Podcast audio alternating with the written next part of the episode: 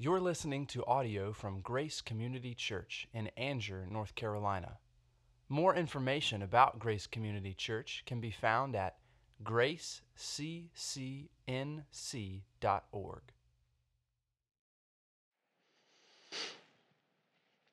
Good morning. My name is David. I'm pastor for creative arts here at Grace Community Church. I have the privilege of preaching this morning as Pastor Brad, our, our teaching pastor, is uh, participating in a service honoring the ministry of George Wright up in the mountains this morning.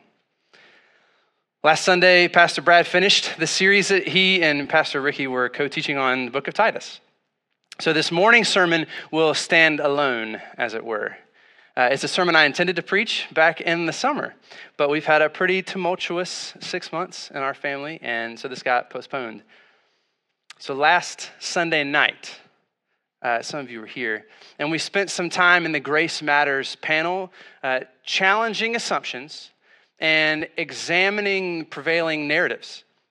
The podcast for this will get edited uh, this week. So, Pastor Rick from Anthem Church and Pastor Edward from New Breed Church uh, shared insight into the various narratives that our churches are facing in the Harnett, Wake, Johnston County Metroplex. We actually did talk specifically about some suburban problems too, how we all roll up into our garages and shut the door, and that's the end of our day. And we highlighted the fact that the gospel is still the only transformative power to reconcile racial, ethnic, socioeconomic, or generational tribalism. So we heard the fact that there are narratives that people live into. And this is one of my favorite concepts to chew on. Uh, one philosopher, Charles Taylor, has used this phrase, social imaginary, to describe uh, the stories and narratives that operate in the background of our minds, in the imagination. And they're shared by a bunch of people in a culture. And so it's social a social imaginary. In contrast, in many ways, is is a biblical imaginary, a specifically Christian way of telling the story of the world, of painting the picture of the good life and realizing what's actually true about reality. In so many cases, our culture uh, is, is giving us a story, it's selling it to us, and we're, we're buying it. And it's not consistent, though, with how the biblical account might be of how the world works or what it means to be human. So, when we allow our fingers to keep scrolling, or the radio or the TV to keep on playing, or some other algorithm based media tool to tell us how the world is, how the world works, how the world should be, at some level, we are absorbing this information. At some level, even if we're intentionally trying not to absorb it as we renew our minds and try to think on the good and the beautiful and the trustworthy things, we're still swimming in the narrative. We're marinating in it. Hopefully, we're not the frog slowly being boiled, but these metaphors don't come from nowhere. So I didn't, I didn't intend to get this sober this early on in the sermon, but we cannot be transformed apart from our fellowship with the Holy Spirit in Christ among God's people. And we will not combat the narratives of the world, the flesh, and the enemy apart from regularly remembering rightly how the world really works. That's why we sing songs on Sunday. Songs that hopefully ring in your ears throughout the week reminding you of true things when untrue things are more clickworthy. That's why we pray and read scripture publicly and encourage you to pray and read throughout the week. Can you even imagine if you prayed and read scripture as much as you read your email Facebook, Twitter, Insta, Snap. Actually, you could probably look at your screen time app on your iPhone and know exactly how many hours this week you marinated in stories that may not be true. How does that compare to the time you marinated in and feasted on the Word of God? The fact is, we need reminders, constant reminders. I have to constantly remind my kids to brush their teeth and it's exhausting. I never have to remind them to leave clothes on the floor or eat all the candy or argue. They remember that instinctively. But they seem to have problems remembering to put on socks when it's 40 degrees or taking a shower after playing a soccer game and you stink. And I tried to use the analogy the other day. Uh, I feel like a broken record with my 10 year old and the blank look that he gave me is one I do not want to see again. And I have a vinyl player in my office. But we all need reminders. God knows this. That's why he gave us his word. And specifically, that's why he gives us texts like Psalm 107. So, in this chapter, the psalmist is leading worship, as it were. He's giving instructions to the congregation. But the instructions aren't just brush your teeth, they are brush your teeth. Because remember how the dentist didn't pull any teeth last time? This psalm is instructing give thanks to the Lord because he's good. And he is good in these ways. God is faithfully telling of his faithfulness. So, would you stand with me as we read Psalm 107? I'm going to read the whole thing, but at a pretty good pace, I think. Uh, so, feel free to sit if you're uncomfortable at any point. And if you're looking at your own copy of the Bible, you will see Lord in all caps. So I'm going to read Yahweh when we see that. That's God's covenant name. And when that happens in the text, and you'll see that on the screen too. This is Psalm 107. Oh, give thanks to Yahweh, for he is good, for his steadfast love endures forever. Let the redeemed of Yahweh say so, whom he has redeemed from trouble and gathered in from the lands, from the east and from the west, from the north and from the south. Some wandered in desert wastes, finding no way to a city to dwell in, hungry and thirsty. Their soul fainted within them. Then they cried to Yahweh in their trouble, and he delivered them from their distress. He led them by a straight way till they reached a city to dwell in. Let them thank Yahweh for his steadfast love, for his wondrous works to the children of man. For he satisfies the longing soul, and the hungry soul he fills with good things. Some sat in darkness and in the shadow of death, prisoners in affliction and in irons, for they had rebelled against the words of God and spurned the counsel of the Most High. So he bowed their hearts down with hard labor. They fell down with none to help. Then they cried to Yahweh in their trouble, and He delivered them from their distress. He brought them out of darkness and the shadow of death and burst their bonds apart. Let them thank Yahweh for His steadfast love, for His wondrous works to the children of man. For He shatters the doors of bronze and cuts in two the bars of iron. Some were fools through their sinful ways, and because of their iniquities, suffered affliction.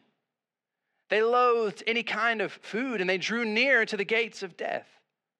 Then they cried to Yahweh in their trouble, and He delivered them from their distress. He sent out His word and healed them, delivered them from their destruction. Let them thank Yahweh for His steadfast love, for His wondrous works to the children of man. And let them offer sacrifices of thanksgiving and tell of His deeds in songs of joy. Some went down to the sea in ships doing business on the great waters. They saw the deeds of Yahweh, his wondrous works in the deep. For he commanded and raised the stormy wind, which lifted up the waves of the sea. And they mounted up to heaven. They went down to the depths. Their courage melted away in their evil plight. They reeled and staggered like drunken men and were at their wits' end. Then they cried to Yahweh in their trouble, and he delivered them from their distress. He made the storm be still, and the waves of the sea were hushed. Then they were glad that the waters were quiet, and he brought them to their desired haven. Let them thank Yahweh for his steadfast love, for his wondrous works to the children of man. Let them extol him in the congregation of the people, and praise him in the assembly of the elders. He turns rivers into a desert, springs of water into thirsty ground, a fruitful land into a salty waste because of the evil of its inhabitants. He turns a desert into pools of water, a parched land into springs of water. And there he lets the hungry dwell, and they establish a city to live in. They sow fields and plant vineyards and get a fruitful yield. By his blessing, they multiply, multiply greatly. He does not let their livestock diminish. When they are diminished and brought low through oppression, evil, and sorrow, he pours contempt on princes and makes them wander in trackless wastes. But he raises up the needy out of affliction and makes their families like flocks. The upright see it and are glad, and all wickedness shuts its mouth. Whoever is wise, let him attend to these things. Let them consider the steadfast love of Yahweh. This is the word of God for the people of God. Thanks be to God. You may be seated.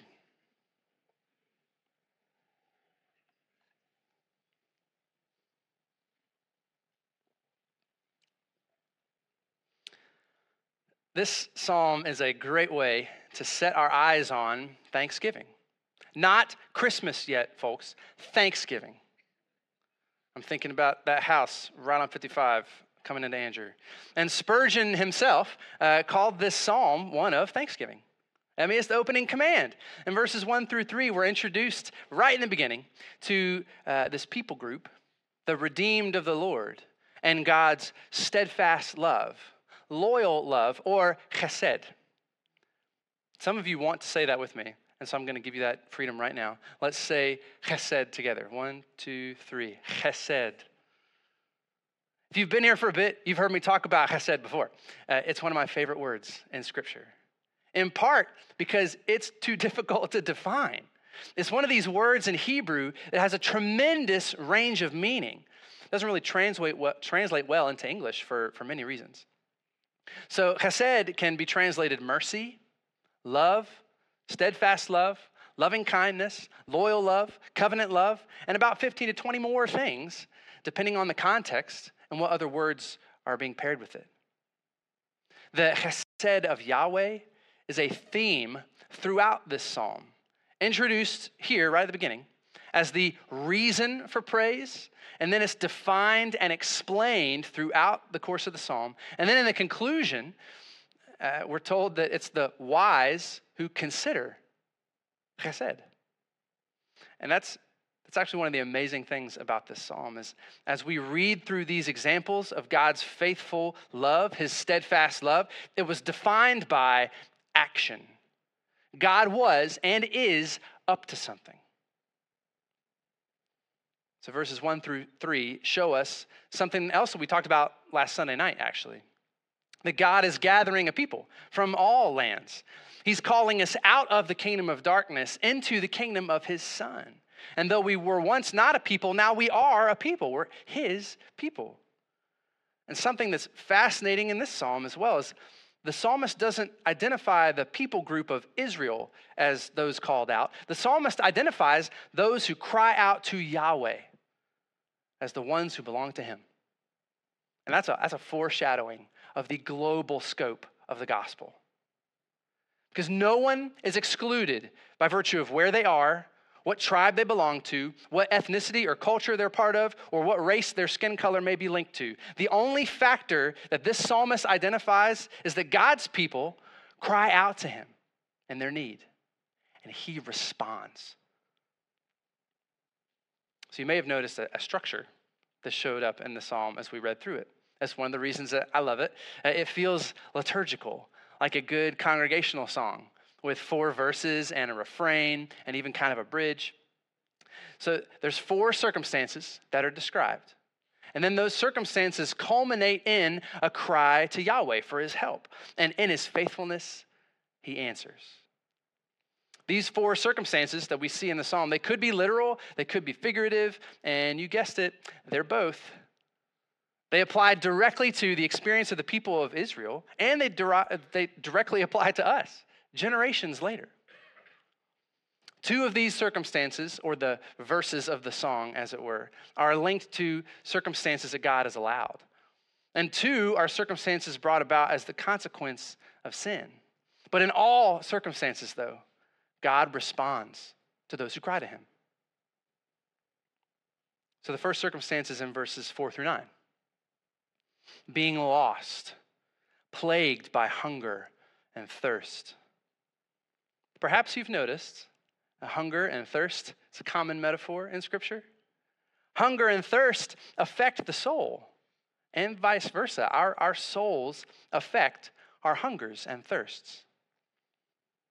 I mean, this is in part why the church historically has participated in, in food banks and exercising care for the poor in their communities and providing for orphans and widows, because historically, those are often the hungry and thirsty in a culture. In our community, we practice things like the toiletry pantry, providing simple supplies for the physical well being of folks who need it. Because those in places of hunger and thirst are ready to hear good news. If you're hungry because you've missed meals or because of limited resources, you've probably been hearing terrible news pretty consistently. You're ready for good news. In contrast, those in places of abundance may already be living the good life. Maybe folks with abundant resources have bought the narrative, believing in their heart that the stuff we have now is all there is, so may as well have a lot and enjoy it. And if life is already even pretty good for us, it's harder to hear the good news. Jesus mentioned this with the old camel illustration. Go camels, by the way. They showed it well against Duke. So, those who are ready to cry out to Yahweh are the ones who realize that true satisfaction comes from Yahweh. Deep, lasting contentment only comes from being filled with the good things that Yahweh provides. And that's what this psalm reminds us. Then in verses 10 through 16, we move from the desert to the prison. Both places that one might be tempted to think God's not there. He's not at work in those places. And this circumstance is one of the one in which the prisoners have made choices and now are suffering the consequences of those choices. That's a reminder sin has consequences. You may think it's hidden or compartmentalized or not that bad, but you may be imprisoning yourself with such thinking. And God will allow us to suffer the consequences of our unrepentant sin. Imprisonment in this psalm is connected to rebelling against the word of Yahweh. If we don't follow his commandments or heed his instruction, what might we expect, right? So many of us are middle class American males do I really need to give you an example of trying to do something without heeding the instructions? I'm not as bad as some of y'all, but if it's a video game or backing up my iPhone to transfer it, or, I don't need instructions. But this mentality affects us way more thoroughly if we're not careful. God is the one who designed everything, so he knows how things are supposed to work. And if we refuse to heed what he's given us, we are certainly imprisoned, at least in our ignorance, at worst, in actual bondage of some kind. But for those who cry out to Yahweh, he is unstoppable. The psalmist describes all types of imprisonment materials, and none can stand against him. If you are bound by sin of any kind, or you are literally imprisoned in a, in a closed country around the world, cry to Yahweh. He will answer you. He will keep his promises. He will show his loyal love, his chesed, to those who cry to him. Nothing can separate you from his love for you. No prison, even of your own making. And then in verses 17 through 22, we find another circumstance that's more directly and even overtly connected to the consequences of sin. These sins are less about ignoring what God's taught or rebelling against Him, and more about willful, purposeful disobedience. All of us have done this. I've said before that having children or spending time with children, even 30 seconds, will teach you more about your own willful disobedience than you'd ever want to know.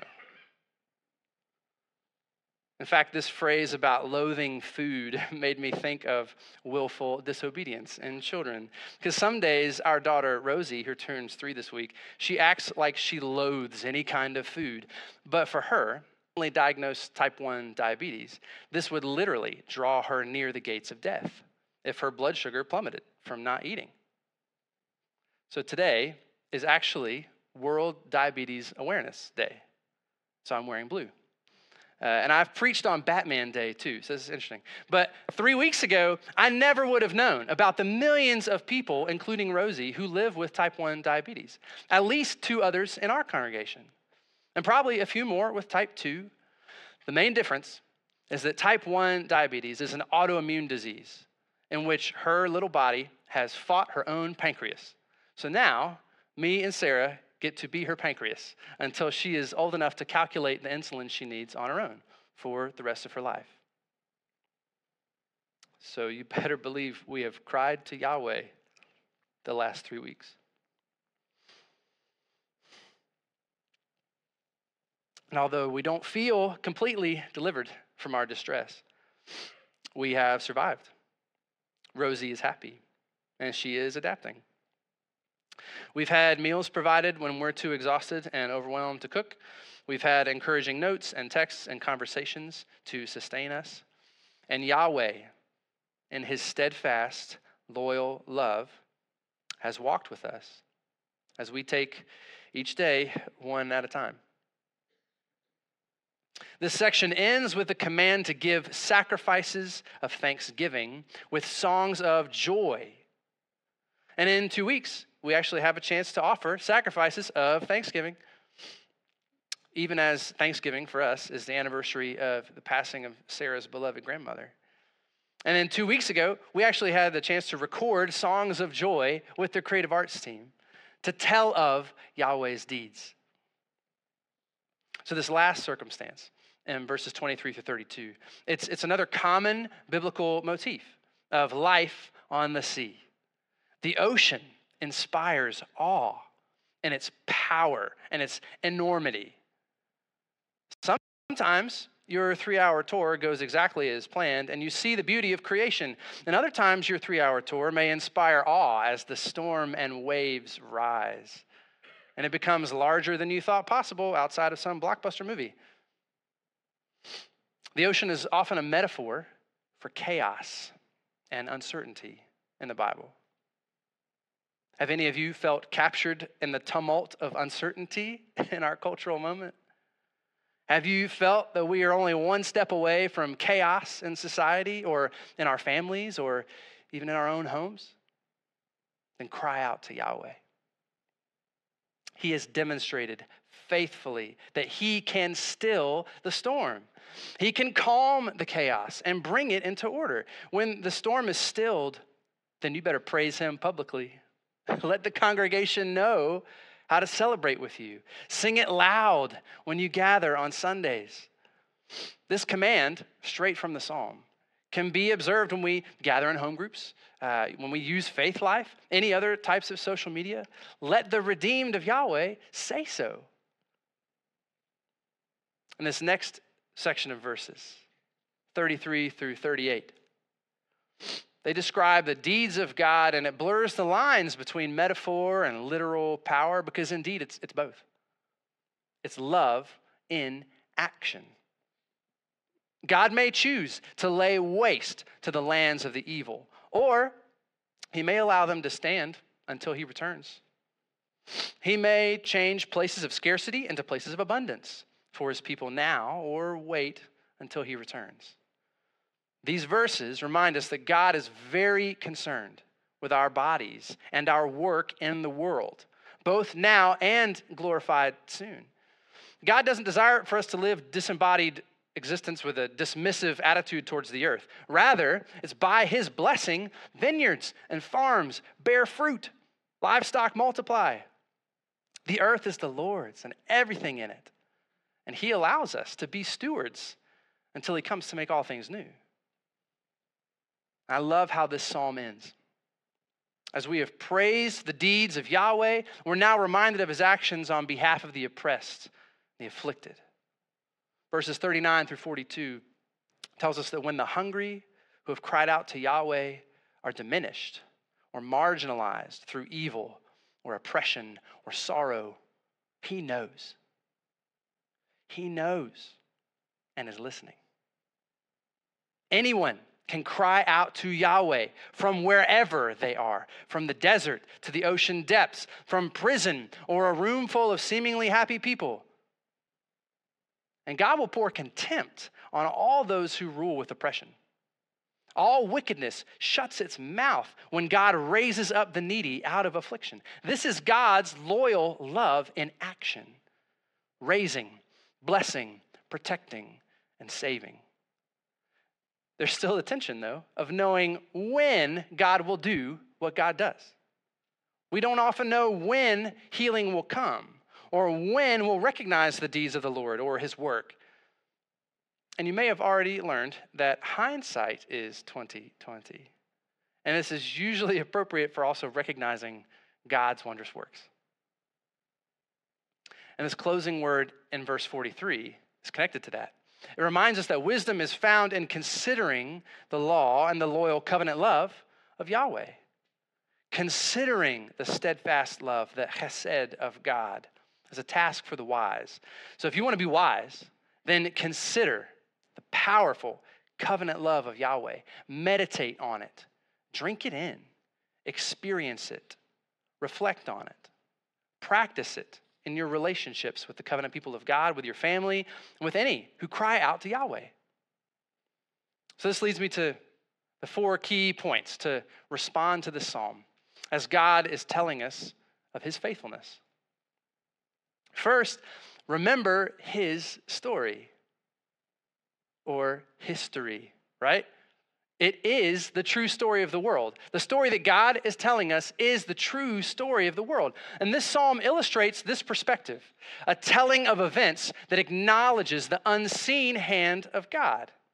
Because remember, God is the active agent in his story, God is the active agent in all of history. And Yahweh God is faithful to keep his promises. He promised to provide a way for us to be redeemed. He promised within moments of the first sin, and He's been keeping that promise ever since. He foreshadowed it in countless ways throughout the history of God's people. He accomplished that redemption in Jesus. And He will finally accomplish full redemption of all creation when Jesus returns. From the four examples of our psalm text today, remember that Jesus, the true hero of the story, he went out to the desert to fast and pray, and he battled the enemy himself and won, sustained by the word of God. Remember that Jesus was bound and led to death in our place, and death's chains could not hold him. Remember that Jesus was sleeping sound in the boat as chaos ensued, and he merely spoke, and the wind and waves obeyed. Remember that Jesus has suffered in every way that we might suffer. He was unjustly accused, afflicted, and oppressed by those seemingly in power over him, and he endured all of it, saying, Father, forgive them. Because Jesus was faithful even to death, and because his death in our place satisfied God's wrath, God raised up his son to prove his power over sin and death. Christ has died. Christ is risen and Christ will come again. As it was in the beginning, so it shall be in the end. Let this story, his story, capture your imagination every day. And then remember your story. Because your story is a part of his story. Have you received mercy? Have you experienced grace? Have you known the steadfast love of Yahweh? Then remember. Remember your identity as a follower of Jesus, the redeemed of the Lord, the redeemed of Yahweh. So, your story is not the Odyssey or the hero's journey. It's woven into a much larger story that God is telling about his purposes for the world, which is no less than his purpose for you, but it's so much more. So tell your story. Let the redeemed of the Lord say so.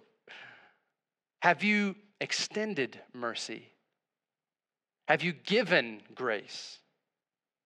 Have you acted out of covenant love towards your spouse, family, friends, brothers, and sisters in Christ? And are you ready for opportunities to tell your story? How about when God's people gather, when we're fellowshipping together, uh, or when we're scattered throughout the week? Uh, do you consider every day how you might make the most of the time that you've been given? Because here's the thing you can tell your story in little moments, in conversations, or in long term relationships of patient love. And none of these opportunities is greater or less than the other. So, moments, conversations, long term relationships, none of these is greater or less than the other because they're all a part of His story. Because even in these moments, or conversations, or relationships, God is the active agent through the Holy Spirit that dwells in you. So, tell His story. Remember His story, remember your story and then tell your story and tell his story because your story is part of his story. So you must tell faithful history. Revelation 12, the conclusion of the story, if you will, reminds us that we shall overcome by the blood of the Lamb and the word of our testimony. So we here is the redeemed of the Lord. So let the redeemed of Yahweh say so. Let us tell of the wondrous works of God, his work in Christ, his coming kingdom. Because we've been redeemed from death, both now and eternally. We've been redeemed from loneliness, both now and forever. Psalm 107 reminds us that God is a faithful redeemer, and he is showing us chesed. God is faithfully telling his story. So let us remember rightly, and participate with him in telling his story. Would you pray with me?